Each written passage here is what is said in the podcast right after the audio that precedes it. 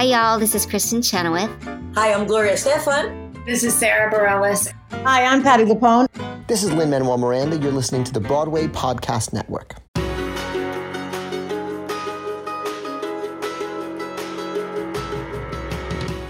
Welcome to another episode of the Theater Podcast, intimate personal conversations with theater's biggest names. I am your host, Alan Seales. And I am your producer, Jillian Hoffman.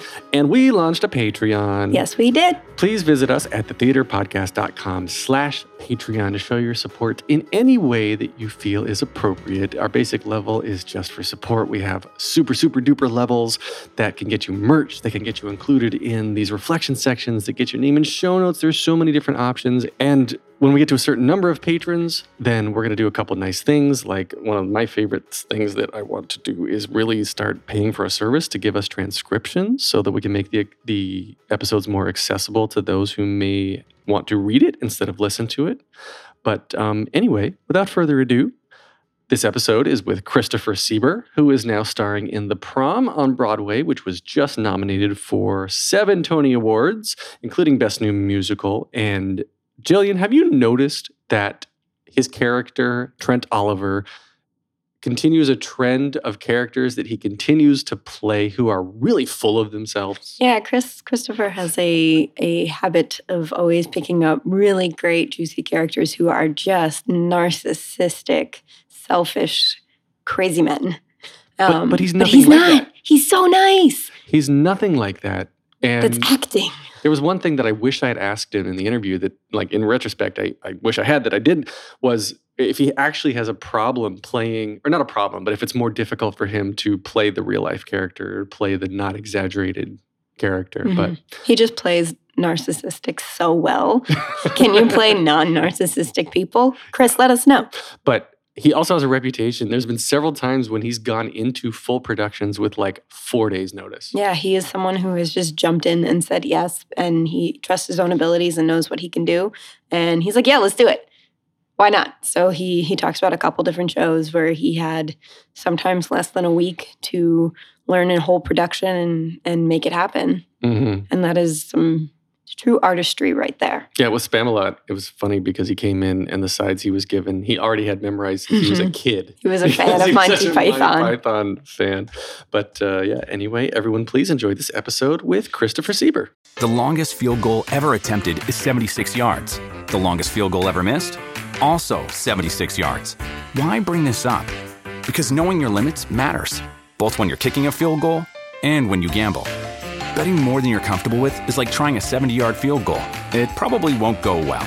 So set a limit when you gamble and stick to it. Want more helpful tips like this? Go to keepitfunohio.com for games, quizzes, and lots of ways to keep your gambling from getting out of hand.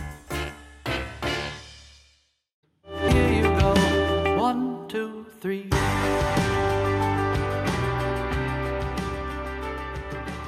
Today, I have the pleasure of speaking with two time Tony nominated actor, nominated for his performances in Spamalot as Galahad and in Shrek as the wonderful Lord Farquaad. He's also been seen in Matilda, Pippin, Chicago, La Cage, Thoroughly Modern Millie, and Hair, with a career spanning 25 years on Broadway and a successful TV career, which includes one of my personal favorites, Pushing Daisies. Aww. In addition to the role of Kevin Burke in Two of a Kind, starring Mary Kate and Ashley Olsen, he's now starring as Trent Oliver in The Prom, which has been nominated for seven 2019 Tony Awards, including Best New Musical. Chris Sieber, welcome to the Hel- podcast. Hello. Hello. Hi. Gosh, when you say all that stuff, it's amazing. 25 You- years? I know. I, I've just kind of, I've been very lucky. I just went from one thing to the next. So I, I, I, I could, but when you say it out loud, it's crazy. I cut some stuff too. I know. You forgot Into the Woods. Oh, yes. Yeah, In- Into, the, Woods. Yeah, with Vanessa Williams. Yeah, Mhm. and and uh, a, a little show called Paper Moon that where Brooks Ashmanskas and I actually met. We actually did sign a Broadway contract, so we actually consider it a Broadway credit because we did get paid two weeks salary when the producer said we're not coming into New York. so I met that was 26 years ago where I met Brooks Ashmanskas. Isn't that crazy? Wow. But yeah, I mean, and now Yeah. uh, we think just thinking about all that stuff you just said, it's insane. Because, um, like I said, uh, 26 years ago, that's kind of when I started, and and now we have kids in our show, the prom, that weren't even born yet. You have 13 kids. yeah, and they're all debut. under 26 or less. So Yeah. it's the liver spots are bursting on my skin. Let me just tell you that. You don't look a day. I don't. You know what it is? Yeah, Suns, sunscreen, moisturizer every day, every Really? single day. Yep. Wait, Jillian's quick. point. Yeah, Jillian, our engineer here, is shaking her head. Yes. Yeah. I I just don't wash my face. Oh, you No, got to wash your face. That's not true. I do Wash wash, your my face. face. Wash your my face, sunscreen and moisturizer. I Just do- do a 30 SPF every single day. Yeah. That's I actually I will do that because Yeah, uh, it's you- really your easy. skin looks really good. It's really good, right? yeah. Yeah, I know. Except for the inherited um, dark circles and eye bags under my eyes. Yeah, I got those Thanks, too. Grandma. Yeah. Thanks, yeah, Grandma. Thanks Jewish Thanks for that. Yeah, yep. Thanks. Thanks. Thanks, Jane Sieber. well, tell me about tell me about Nice grandma. transition there. yeah. Well, Jane, let's talk about we Jane. just I go off on tangents, just so you know. I will go off somewhere left field, and then we'll finally get back to your question eventually. Anyway, I will undoubtedly come up with five more questions on your cool. journey. So all right. we're in good. You're in good company. But tell me about Jane Sieber. Tell me about where you grew up. Uh, Jane, Jane? Jane Sieber, my grandmother. Okay, well, I grew up in a very small town called Wyoming, Minnesota. Wait, and Wyoming, Minnesota. Wyoming, Minnesota. It was kind of like a really boring, sleepy little farm town, and um, they really couldn't come up with an original name, so they named it after a state. So it's Wyoming, Minnesota, the two most boring states. Actually, Minnesota is awesome. I love Minnesota. I, I mean, it, it, gave me. Uh, uh, I, I think it built me who I am now. My resilience and my my uh, my sense of humor came from that. Um, but we grew up, yeah, like a small town. It was a it was a, a town. It's uh, mostly soybeans, cornfields, and pigs. Is where I grew up. But we didn't grow up on a farm. I uh, but we grew up downtown Wyoming, which Mhm. is you know it didn't. When I grew up there, when I when I moved there, it had a population of 642, and they had a four way stop.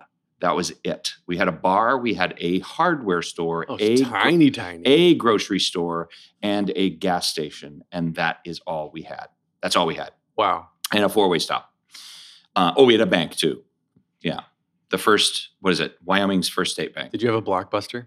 No, no, we didn't have anything. I mean, the nearest town was about five miles away, and that was even a. It was a sm- larger, smaller town. Yeah. but yeah, we were about thirty miles north of the Twin Cities. Wow. Yeah. That's incredible. And you're the middle of three? I'm middle of three, uh, Yeah. three boys. Yes, Mike is the eldest. I'm the middle, and Mark, my younger brother, is uh, the, the youngest. And uh, they're both married with uh, kids. And now my now my older brother has both his kids have left the house. They're empty nesters already. Wow. Oh my god!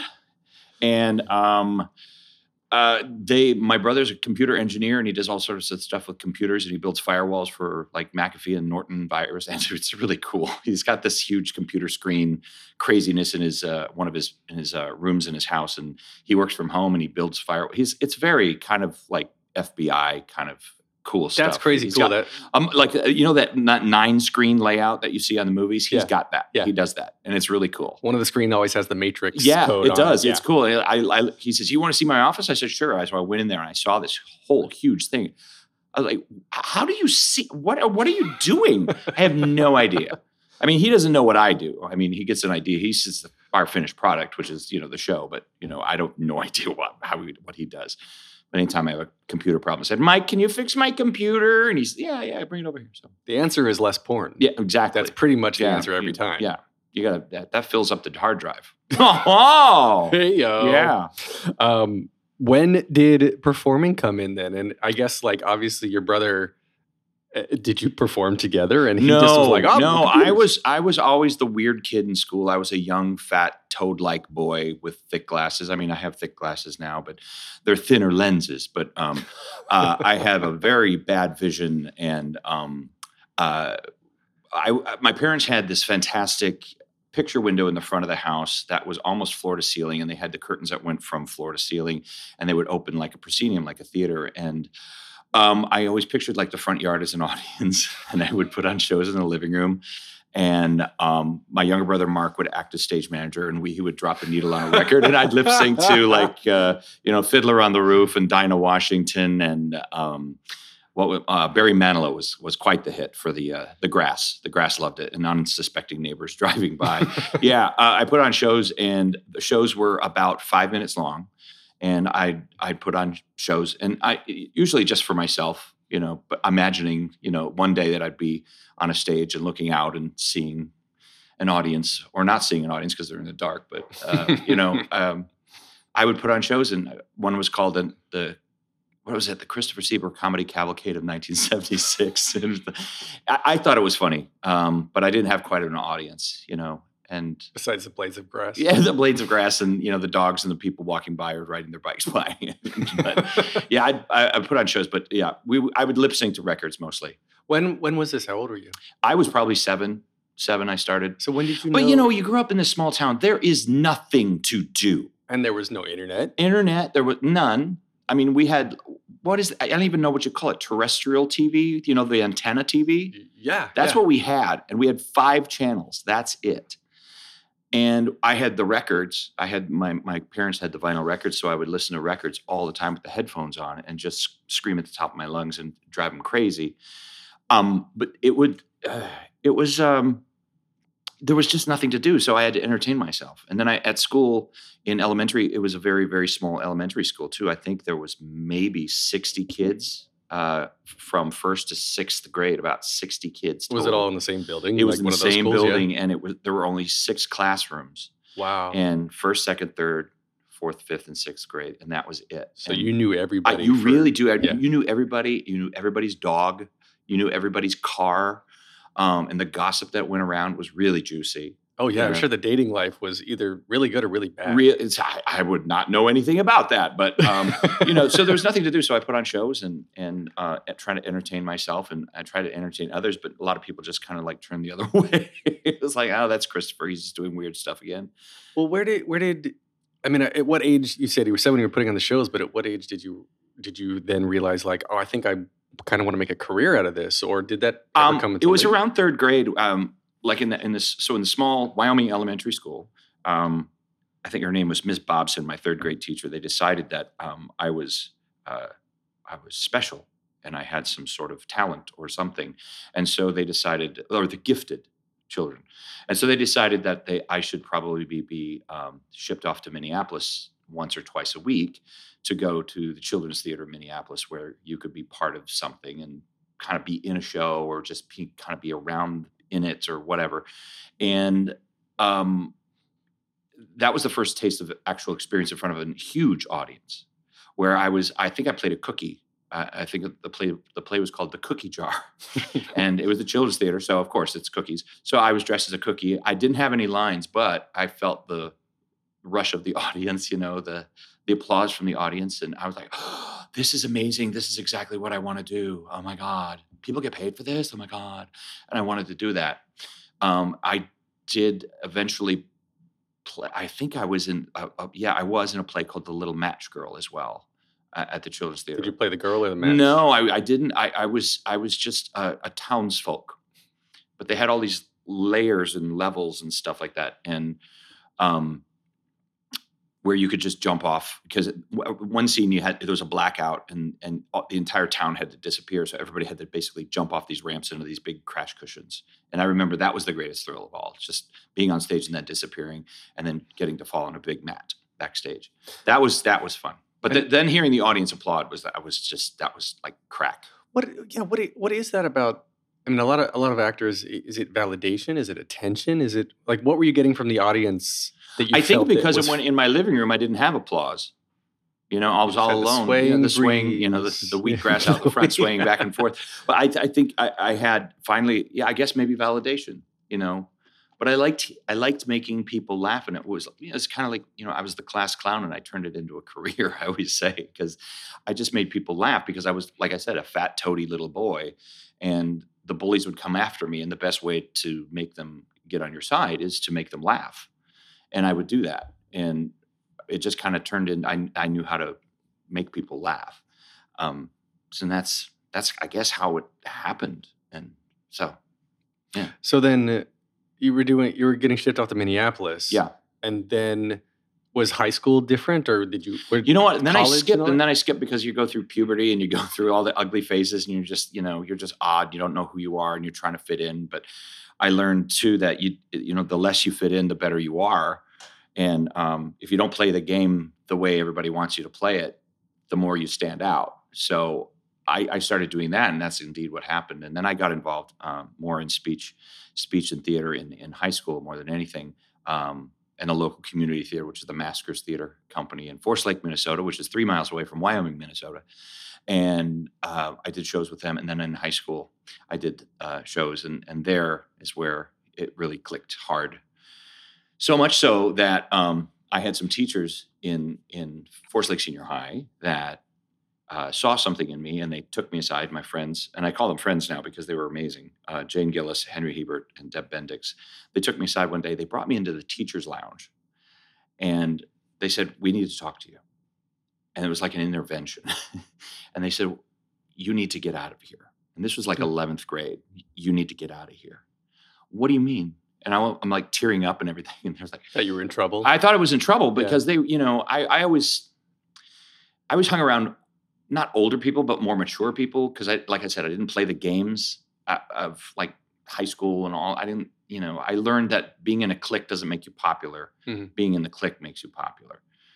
Um, you know, being part of that makes you popular. But when you actually break it apart, there's nothing there. I mean, I wanted connections with people, so I actually knew people's middle names. I knew their eye color. But you ask anybody in the clique, you know, the popular clique, and I'm using air quotes, how boring. But if you, you know, if you ask anybody in that clique of the perceived popular people, they couldn't tell you anything about these people. They were just a group en masse and they were protected because they were part of this weird group. Mm-hmm. And I, I went opposite of that. But anyway, so my teachers, uh, they took me aside and they said, You need to get out of here. You need to find a school in New York, like, and they make this happen because this is something you should really do. And I said, I don't know where to start. I don't know what to do. I, I you know, my parents didn't have any money, so I. Uh, they said, "Well, we'll help you," and they they did. They brought they drove me to Minneapolis, and we went to the Minneapolis Public Library, and we uh, looked for schools, and uh, we found a few, and um, and then I was accepted to the American Musical Dramatic Academy in New York City, and um, and then from that point on, I worked my butt off to save every dime I possibly could to get myself to New York. And I came I came to New York with about I think six thousand dollars, which is a lot of money in a year for working basically two or three minimum wage jobs. Mm-hmm. But I worked every single day after high school, after after school, before school, um, every weekend. I never had a break. I was just go go go because I knew I had to do this. So I paid for my own airfare and I paid for my own apartment. Um, and I came to New York, and I soon realized that toilet paper just doesn't appear. And soap just doesn't appear. Um, and no one does your there's no one to do your laundry. You have to do it. So it was, it was quite the, the shock for me. Um, but also um, $6000 uh, in 1988 you know it was considerable amount of money. And then uh, you live in new york city and, and it goes fast. Boy did it go fast.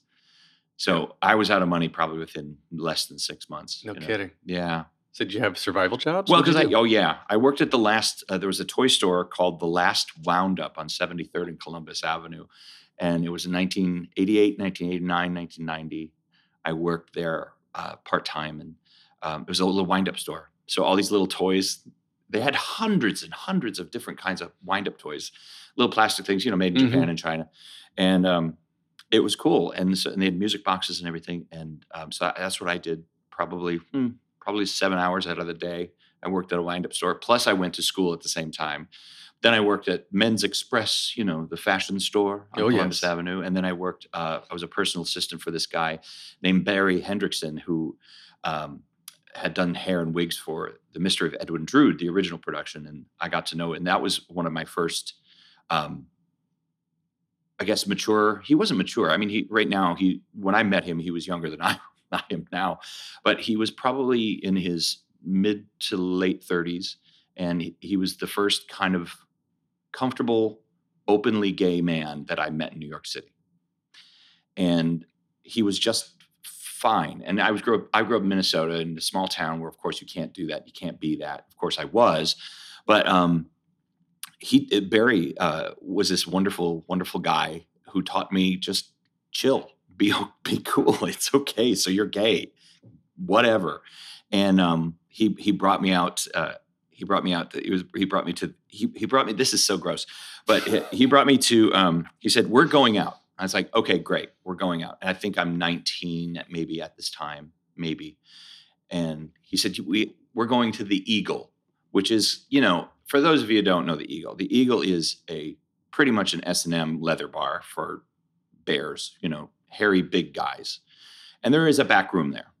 So he says, I'm not going to let you out of my sight, but we're going in here just so you can see. I'm giving you slices of life. Okay. We're not going to stay long. So let's just go. And I just want to show you stuff. So we went down there and he says, So he said, So just so just come with me. And I, I got in there. And it, like, listen, I am adorable now. You should have seen me when I was 19. I was adorable so cute. So I walk into this bar, this darkened bar with all these, you know, guys in leather and chains, and and they're kind of like, yeah, look at this guy, look at this young little thing popping in there. Ooh, yeah. And I'm Barry, Barry, Barry, Barry, don't let me go, don't let me go. So he says, now come with me. I just want to show you. We're not doing anything. I just want to show you. When he brings me back to the back room, and I said, just peek in. And I was like, oh, oh my, oh, oh wow, okay, oh, wow they do that? How do they do that? Oh, that's happening. Ooh, wow. Oh my God. Oh, okay. You've seen enough. Now we're going to the monster, which is still there. It's in Greenwich Village. And um, uh, upstairs is a piano bar. And uh, he says, So what can I get you to drink? And I said, I don't know. Um, I heard something called a zombie. which is like 13 different kinds of rum or something like that. and I'm 19 at this point. He says, Don't worry about it. It's New York. Nobody cares. So he got me a zombie, and I'm like sipping it. It's like it's drinking sweet lighter fluid, basically. Yeah, is what yeah. it is, with some orange juice in it. and um, so then we we uh, we stayed there for a little bit, and uh, some lo- lovely people got up to sing and there at the monster it's of course it's the community so it's like a slice of everybody's there so it was great and that's when i realized wow you know i shouldn't be have to hide anymore and that was great so that i credit a lot barry hendrickson he was he was one of the craziest characters he's still alive he's got a little place called bits and pieces out over on broadway right now and um, he sells makeup and hair stuff and he does he did Cher's wig at one point Really? yeah yeah so he has a picture of Cher and Oh, actual Cher, not the yeah, actual show. Cher. No, the Okay, Cher, yeah. the actual actual Cher. Yeah. Anyway, so wow, where did we go? Where we took a left turn. We were talking about your grandma. Oh, thanks, Jane. yeah. Oh, my grandmother was very cute. When I moved to New York, that was one of the funny things. She would. Uh, I was only here not even a year, and she made all these postcards for me already pre-stamped, so I could write her every day. Oh. I know, isn't that sweet? Oh, So I wrote her. I wrote her a postcard every. She gave me like three hundred, so I wow. had my work cut out for me. But I, I would write her like grandma because it's a postcard. There's Yeah. not a lot. You can't just write a tome. grandma. I saw the back room of the yeah, I saw the back You room of the Eagle, and. I went to the Monster, had a zombie, and sang at a piano bar. It was awesome. um, but uh, so, but she sent me all these postcards, and she, she sent them with me, and I would write her every now and then, and then we would we would speak on the phone because they said call collect, call collect, call collect. So I call collect, and she said, "Oh, why don't you sign up for one of them soaps?" What? Why don't you sign up for one of them soaps? The soap, soap, soap operas? Yeah. So it's just sign up. Like, I haven't thought of that, Grandma. Why? Of course, I'm going to just sign up Just- and get on one of those soap operas. show yeah. up and say, "I'm here Yeah, now." I'm here. I'm signing up. Um, she said, "Why don't you sign up for that Regis and Kathie Lee show? Because then I can see you." So sweet. I mean, come on, that's so sweet. Um, anyway, so that's Grandma, I love. I love Grandma Jane. people people have no idea what the industry, how the industry operates. Oh, I, you know, I, you know, the why, thing don't, is, why don't you just go on TV? why don't you just go on? Why don't you just sign up for one of them sh- shows? Just be on one of those shows. It'll be easy. Believe me, it is not. As one has done a few, it is not. It is not. well, did you? You were 88. You said. Did you have at any point like like regret of like what am I doing here? I'm. You went from this tiny tiny Yeah. town Oh, well, to the city of millions. Oh, oh, yeah, it was a shock. I mean, I remember getting on that plane October 3rd, 1988, and um, with my the plane ticket that I purchased myself. And I sat down in the seat, and uh, it was in the very back of the plane. And I didn't even have a window. That's how far back it was. And it was filled with, I, I like to call these guys Bill Braskies. It's like the business guys with the pagers on their belt and stuff Mhm. like that. And they have their briefcase and they've traveled all the time. And so they're just grumpy um, I was sitting next to uh, a Bill Brasky, and um, uh, I was in on the window. I always like the window, and, and I just burst into tears because I was just it, it was scary as hell. It was scary hell, and you know, no one there to hold my hand. It was all by myself. I did this all by myself. Um, to take a leap like that is immense. That's insane. You know, you're moving to a city you don't know. I've only been to once, and that was only for like three days. And that was like just to check out the school and maybe see the Statue of Liberty. And that was it. So I didn't know the city at all. Um, and I got on a plane and I landed LaGuardia and I took a cab to uh, 73rd and Broadway. And I met, met the people at the school. And then I was in my new apartment, which was a shithole. Um, it used to be an SRO. Um, and they decided no you're going to be rooming with somebody so it was like maybe a 200 maybe less 150 square foot studio apartment that i shared with my roommate dirk etchison and we made the best of it we had a closet that was about as deep as your palm so you could open it up and you could hang a jacket um, i was like why did they even put a door on here i don't even know why they put a door on here uh, we had a small small refrigerator and a hot plate i didn't have enough stove no stove Yeah. and, and barely a refrigerator. It was like total college dorm. Luckily, we did have our own bathroom because there were apartments in that, and I use apartments quite loosely. They were, it was, but it was mine, and it was two hundred and seventy-five dollars a month. Can you imagine? Oh my God. Can you imagine paying two hundred seventy-five dollars a month? It was a slum, basically. Yeah. For know, New York. Yeah. And I asked, I asked the the uh, housing coordinator, so so what kind of view do I have? And he says, well, you've got a view of a tree. And then when I finally got there, I was like, I want to see my tree that I saw. No, it was just a dead, dead poison sumac tree outside the window. That's all it was. It's great. And um, but uh, I remember trying to find a job when I finally did get there, and I was so terrified that um, anyone who knows New York City. So I was on 73rd and Broadway. I went down across 73rd east to Columbus Avenue, and I went south on seven on, on uh, Columbus Avenue to 72nd Street, and came back west on 72nd Street and went back to my apartment. And I didn't find a job, so it was useless. It was pointless. pointless. Not going to find a job. I went a block. I went one New York City block, and I didn't find a job. So I thought it's over. I'm never going to have a job. It's over. and you went back and cried. And I went back and cried. So that was that was 88. 88. AMDA's two year two year certificate, yes? What's this? Two year certificate is AMDA? Yeah. Or- yeah. So Yeah. then so then 90 you graduate. Yeah. You're out in the world. Yeah. And you made your Broadway debut in 94. Uh huh. So four years is not bad What for was a that? Broad- Christmas Carol? That was a uh, Beauty and the Beast. Beauty and the Beast. Gaston. Was that 94? No, it wasn't. That's what no, I it was 99. What? It was 99, I think. Did Yeah. I did I typo? yeah, it was it was 99. All right. but so 94, that would no, that was around when Brooks Ashmanskas and I did Paper Moon. So you are technically correct. There you go. 94. Technically correct. Brooks Ashmanskas and I met, and we were adorable. We were adorable, and uh, we it was this new show based on the novel and movie of Paper Moon, um, written by Larry Grossman and the lyrics by Ellen Fitzhugh and Carol Hall. And um, we had who was it? Christine Ebersole, Greg Harrison, Linda Hart was in it, and um, we thought we both of us. It was our Broadway debut, so we did it out at Paper Mill Playhouse, and I had never worked there before. Um, this was kind of a humongous deal for me. Um, I remember I had a line and I had to audition for the show.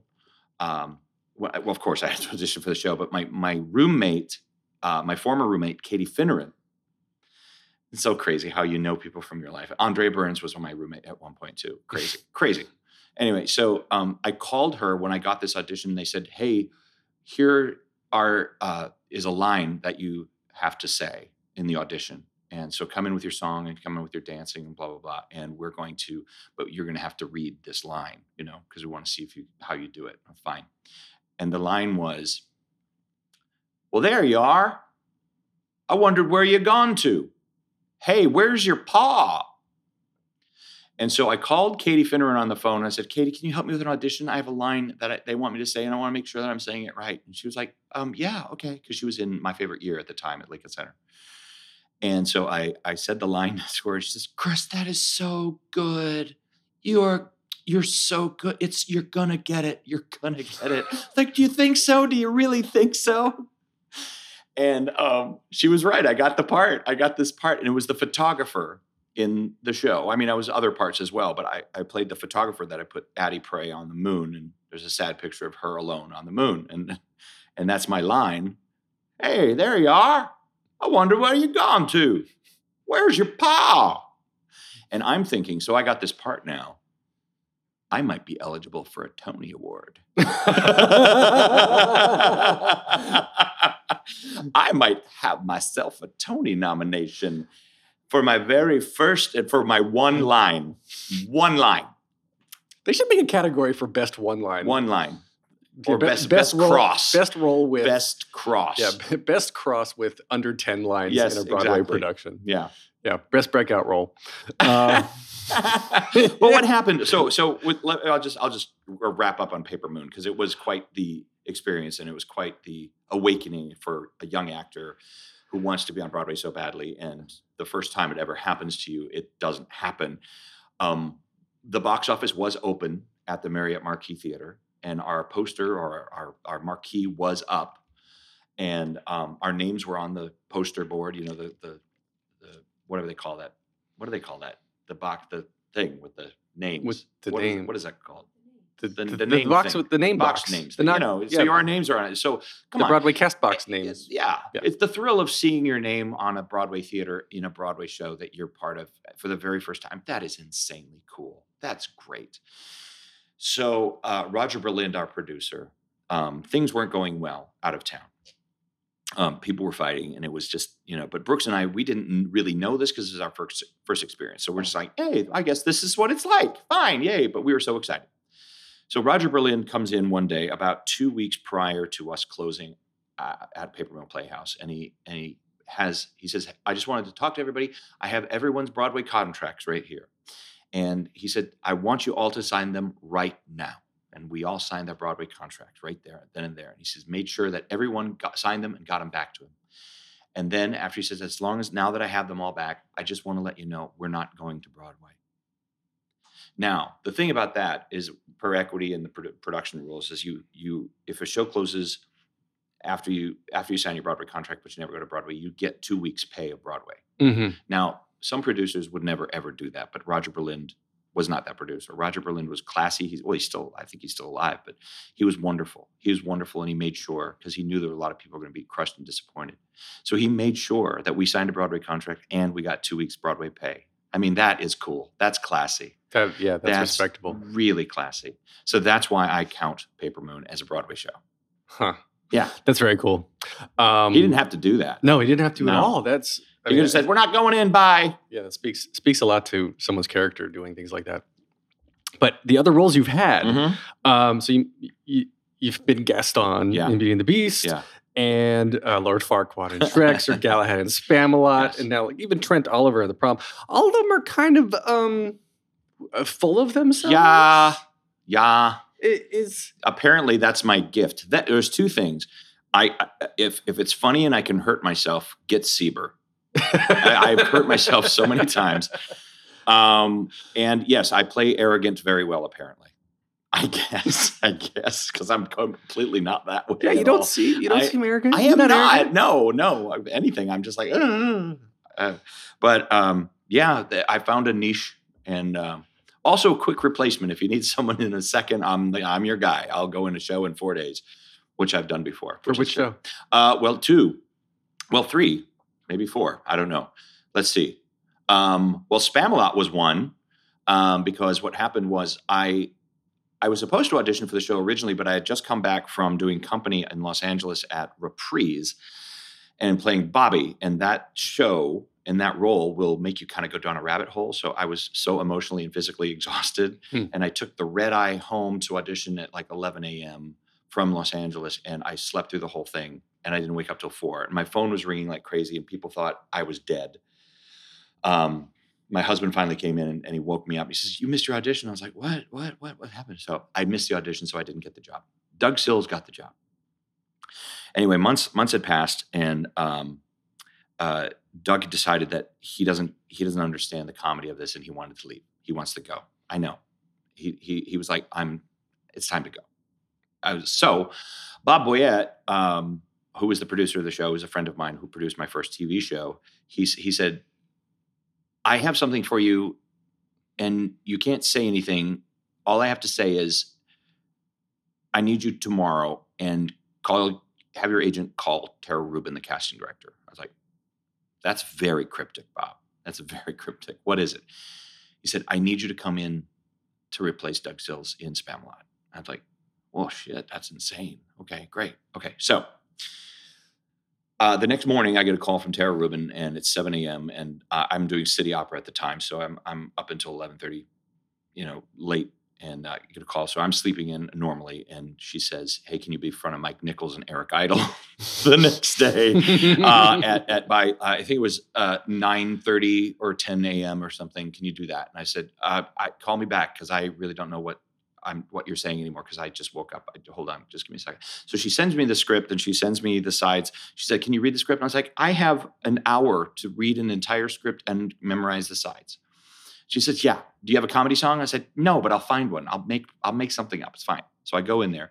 And luckily, the scene that I was doing, because I love Monty Python and I, I grew up watching that because that was the one channel that you could get in Minnesota was Mhm. PBS, and they would play Monty Python after 10 p.m., which is way past my bedtime. So I would sneak downstairs and watch it, watch Monty Python, and it made, made me laugh. But then the, the Holy Grail movie came out, and I watched that incessantly, like to the point where it was like crack. It was like crack. I had to have it. I had to have it. I had to watch it. So the scene they gave me was Dennis Mudd scene, which is what we call Dennis Mudd scene.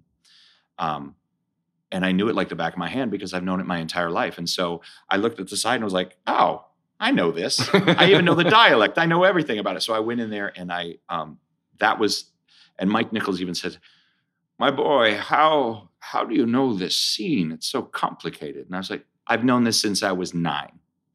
Okay. And he says, "Okay, all right." then I sang, and then I sang, and then I sang uh, "Agony" um, from Into the Woods, but I Mhm. sang it like uh, uh, someone with a split personality, and apparently it worked because they laughed. So, and then uh, then that day, that that that day, I started rehearsals, and they were we were going to Chicago to to to start the show in, in, at the Shubert Theater in Chicago.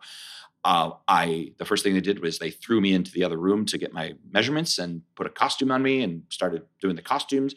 And um, then that's the first time I ever met Sara Ramirez, and they shoved me in a room with her, and we did the song that goes like this. And then I, that night, I burst into tears, crying, freaking out because I was like, "Ah, what's happening? What's happening?"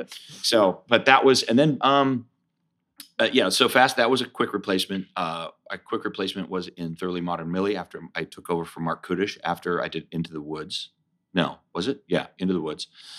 Um, and I they gave me four days, and so I did that, which is crazy to learn a patter song like that in four days. You know, you'll never forget a patter song. Mm-mm. Enclosed, you'll find a small container of the stuff I talk about. Just carefully remove the lid and take a whiff if you without. You never forget those. Um, and then I went into, uh, let's see, oh, uh, La Cage aux Folles uh, with Harvey Fierstein at the Mhm. Longacre Theater where the prom is playing right Yep. now. And um, uh, Jeffrey Tambor, uh, who was playing George at the time, uh, had hip surgery or something, and he just couldn't even, he could barely move anymore. Um, and so I was going to go back into the show Chicago. This long, long, sordid road that I'm telling you. But I was so I was going back into the show Chicago to play Billy Flynn, which I think was my third time playing at the Ambassador Mhm. Theater. Um, I get a phone call while I'm at the box office, um, them saying saying no, we don't want you to see Chicago today. Uh, you know, to refamiliarize yourself with the show that you're about to go into that you haven't done in five years. So, yeah, let's go see another show instead. Let's go see La Cage aux Folles, which is great. Fine, whatever you want. Uh, I went over there. Harvey is a, a good friend of mine, so I'm, I'm watching him. And Jeffrey Tambor is nowhere to be found. So uh, I was like, well, that's odd. My friend Chris Hoch, who had understudied me many times, is on stage opposite him as George. And after the show, David Babani, the, the producer, finds me in my seat and he grabs me and he says, Harvey wants to see you. And I was like, of course, of course, absolutely. So I go up backstage after the show and I knock on Harvey's dressing room dressing room door and all you hear is enter and um, he's strapped in like a, a towel like robe with like a turban on and and he, and he's his eyes get really big and he opens the door and he says get in here he grabs me he slams the door he throws me on his couch he says are you gonna do the show with me are you gonna do the show with me it's like what are you talking about i have no idea what's going on he said jeffrey tambor just up and left he just up and left me i did one night one night stands that lasted longer and so Jeffrey just left. So I said, I, I don't, okay, what? What's happening? He says, yeah. So I want you to do it opposite me. And I was like, oh, sh- yes, yes. When do I start? Now. Like, okay, okay, okay. So seven days later, I'm playing opposite Harvey. they gave me more time, but I was like, come on, let's just do it. Let's just throw it in there. Let's just go. You know, anybody who knows the show knows Harvey, and, and at this point, anybody seeing the show knows the drama because it was, it was good, you know, Michael Riedel did a thing about it, and it was like crazy. You know, look at him go, and it was, of course, just terrifying. But of course, I was there with my friend Harvey, so Yeah. and he guided me, and to watch him do that was was insane. It was a very good impression. Oh well, I've, I've known him a long time. Yeah. I've known him a long Do you ever impersonate him for him? No, no. but I can tell when he has a cold. Um, so I, I want to fast forward to the to the prom here Yes. because you've been uh, you were involved. Gosh, when, Since day one. day one, Yeah. seven. How many almost- years almost ago? seven years Seven years ago. Right? We're not quite sure the date, but it's we just keep saying seven. Yeah. Because it is pretty much seven years. Yeah. But you've like the character was created for you. yeah. Like, how, how- tell me that whole story. Like, Well, it. So what happened? You know, uh, Casey Nicholaw and I worked together a couple times as uh, Thoroughly Modern Millie. He was in the ensemble, um, and uh, I was Trevor Graydon. Yeah, Trevor Graydon. And and but we you know Broadway's weird because you know everybody even though if you never work with each other you you just know each other. It's Mhm. just high school where everybody's cool and everybody's fun.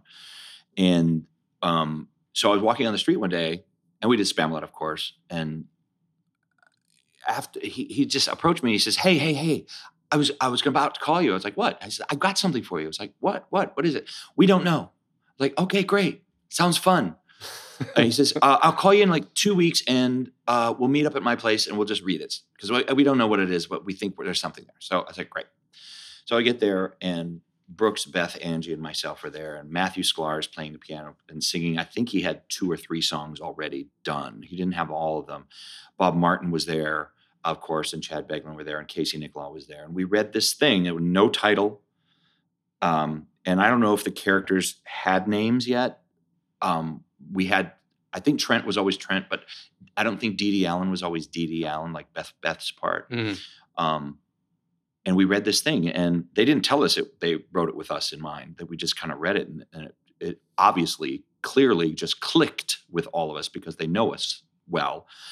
And it just turned into this, and we we all kind of after we read, and it wasn't even finished. I mean, we we it didn't we didn't really have an act the end of Act Two until gosh, right before we left for Atlanta, uh, which was five years, four or four or five years later. And we just clicked and we all kind of sat back in our chairs like wow this is something. This is something cool. And we all four of us have never not been involved. We've no one else has played these parts ever Wow. ever. And that's a rare thing. And it, first of all it's rare that somebody says hey i wrote something for you. Come play with us plus then you know i knew bob i knew chad i knew matthew i knew casey I, we knew everybody. So it was like getting into a room with people and just kind of playing and it was the safest most comfortable i i for comedy to be in. Because if we were going to make a mistake make it and it was awesome and then we can point and laugh at each other. That's what we did the entire process. The room that we were in creating this the rooms that we were in there creating it it was always fun. There was always laughter there was it was hard hard hard work but it was so much fun hard work beth i always say beth because beth is so brilliant and she said it in an interview one time and i always steal it but she said it was the easiest hard work that that we've ever done Well, you all seem like genuine friends. we are friends yeah, like we are We've we, known each other. we've known each other for a long time decades. and it comes across on stage Yeah. someone asked asked me uh, the other day it was like do you guys just like on stage you guys just like improving and fooling around I was like no because it was created that way it was created where we're just kind of throwing around things and you know using bob and chad's script and and then we would kind of add things but if it if it worked it was in the script and if it didn't it was out it was fine and there, it, there it was we tried everything and so people said All right, so you guys are just it seems like it's just kind of happening and which is great which is what you want spontaneous. yeah. spontaneous like Yeah. it's happening like you're actually having a conversation and that you know each other and that you know there are you know lots of different energies that you know you like this person more than like this you like this person and that comes across and they they said so you're improvising i was like no all of that is scripted if you look at the script at the same time that we're saying and doing the show it's all there it seems like it's kind of just like whatever you know comes off the cuff but that it's not yeah, the, the four of you together work work absolutely brilliantly. and and yeah, it fits. Like it's obviously made for all of Yeah. you in mind. Yeah. So And that Uh, never happens. That never happens. yeah, for the for the four originals to to stick with it the Yeah. entire time. Yeah, Yeah. that's crazy. Whose idea was it to make your character all obsessed with Juilliard? well, there was that was covered. Um, there was a, a thing between uh, it was Chad, Bob, and myself because Trent was kind of the character that they didn't because they really wanted to develop a story with with Barry uh, Brooks and uh, Caitlin Emma. They really wanted to develop that story, and then to, devo- to develop the story with Beth and Mr. Um, Mr. Hawkins, the principal. Um, and Angie and I are definitely supporting characters, by, but um, so you the one thing is you knew who Angie was, you knew who uh, Brooks was, and you knew who uh, Beth was, but you, re- you really didn't know who Trent was. You didn't really know who he was, and so I was always trying to find ways. How can you make him? Who is he? Why is he? You know, you you know, just to make a character real and breathe. Right. So um, I kept on coming up with this ideas that he was obsessed with. I based him on a couple people. One in which that he had a Tony nomination long, long, long, long time ago, but he's still living and dressing as if he is in that era. And he won't let you forget about it that he was once nominated for a Tony Award way, way back, way, way, way back a long time ago. And so one of the ideas, rather than Juilliard, was uh, that he would be wearing a show jacket from that era of some obscure show. Or then I thought maybe if it was like Starlight Express, you know, that he, he still, but he's wearing like it's a satin jacket, you know, so dated, but it was his glory day and he can't let go of the glory day. Um, and so they decided, how about uh, that he's obsessed with Juilliard and he just never shuts up about it. And that was one of the ideas, or or he or he talks about Starlight Express. He's always talking. So we, we decided because who knew if who knew if there was going to be any sort of lawsuit? It was like you can't talk about Starlight Express like that. But Juilliard, we've had a lot of Juilliard students come and they're like, "Oh, you nailed him! you nailed him! I know him. I completely know who he is." And um, so, but yeah, it, it he was he was at, and it's he's he's a hard character to play because if you read if you read it, um, it's he Trent's not funny. I mean, that's the part of the humor and why he is funny is because he's not funny. He tries to be, but he's just a bore. He's a weird, weird man, and he's not funny. And that's what's funny about him. He's Mhm. just boring as hell. And it's just like he just goes on and on and on, and that's funny. Yeah, yeah. But so uh, the the show itself, I mean, there's the four. The four of you are the four, I put in air quotes, washed up celebrities, Yeah. exaggerated versions of Yeah. your real life Yes. selves.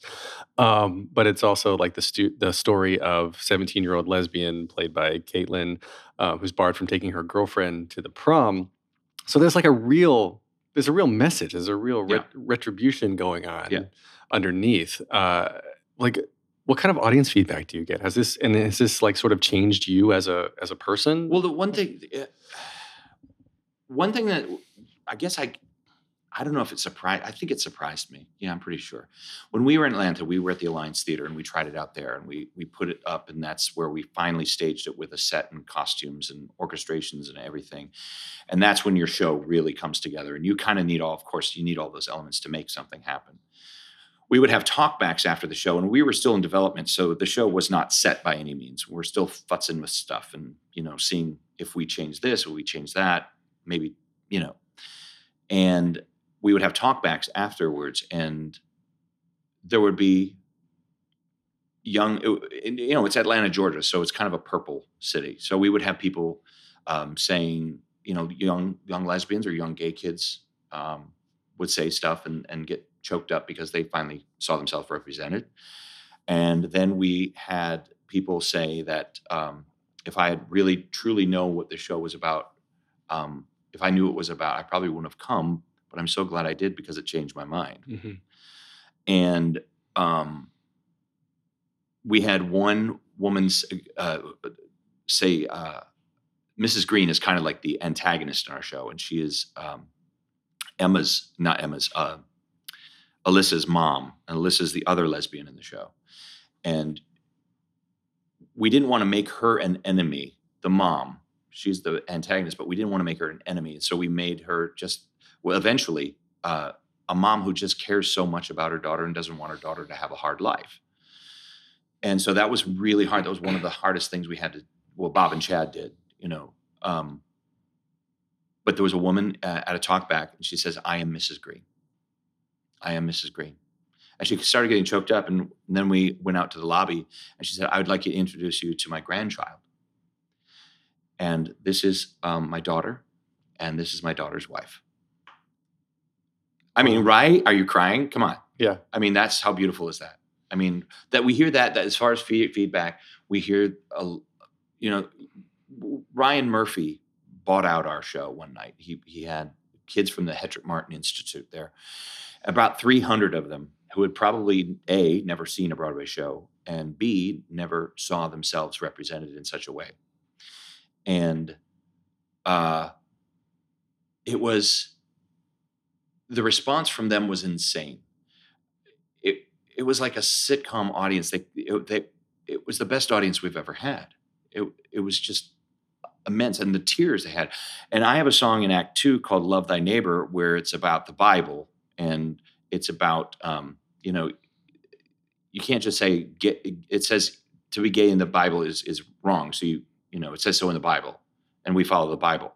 And I said, well, there's a lot of other things in the Bible that you're probably, there's a lot of rules that you're probably breaking too. And they're like, well, that's different. One of the kids says.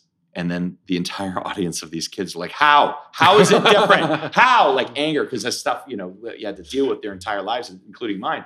And like, how? And nobody ever responds like that, but they were there because they were trying to defend themselves. But then, you know, it's a great number. And of course, everything ends up in the happy place at the end. But, but, uh, and at the, oh, it was insane. The tears. And every night after after a show, every single every single show at, at the uh, outside the stage door, so, someone signing autographs. There's a kid or two or three or ten, shaking and crying, shaking and crying. And it, I, I, give them a hug and you know, and I say thanks for coming, you know, and I, I see you, you know, and you matter. So, wow, God, I wish I had a show like this when I was growing up. Right? Yeah.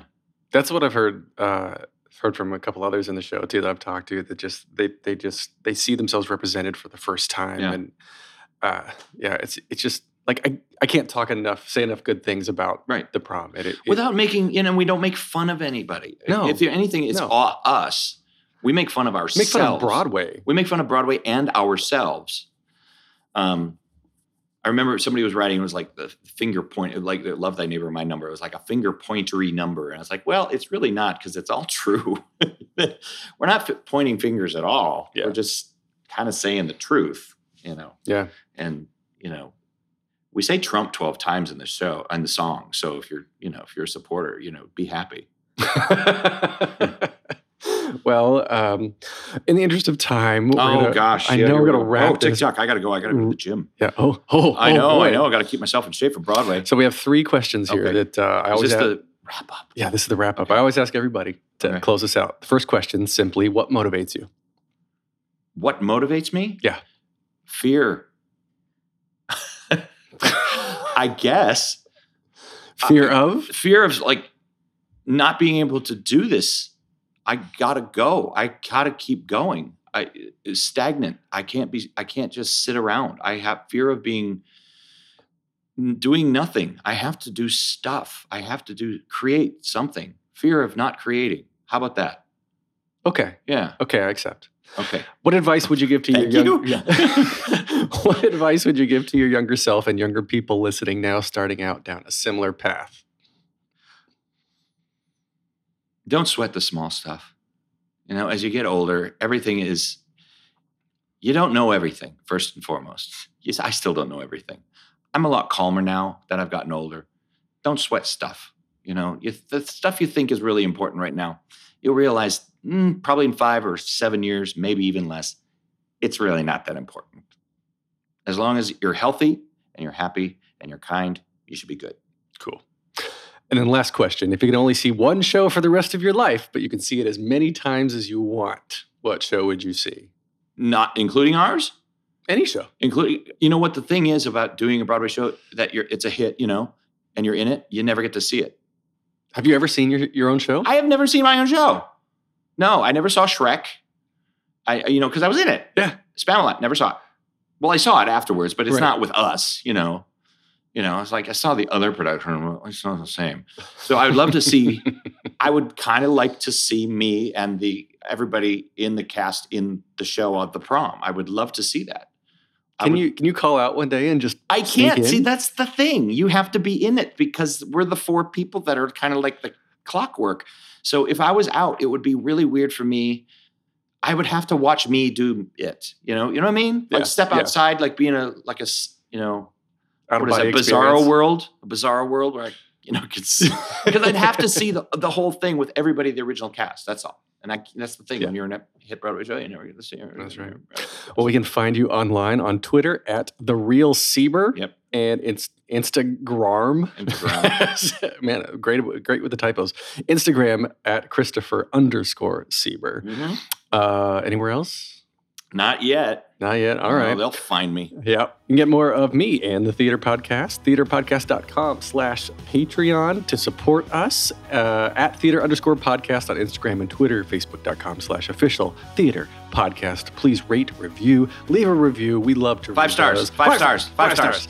This is produced by Jillian Hockman, music by Jukebox the Ghost. Chris Sieber, thank you. Thank I you. have enjoyed this so much. Yeah, me too. Had a nice time. Thank you.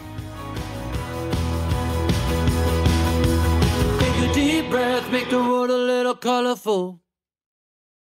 Hey, it's Leslie Odom Jr. here on the Broadway Podcast Network to tell you about the Rise Theater Directory, a program of Maestra Music. Rise is a national online resource designed to connect and empower backstage and administrative and creative theater professionals from underrepresented backgrounds.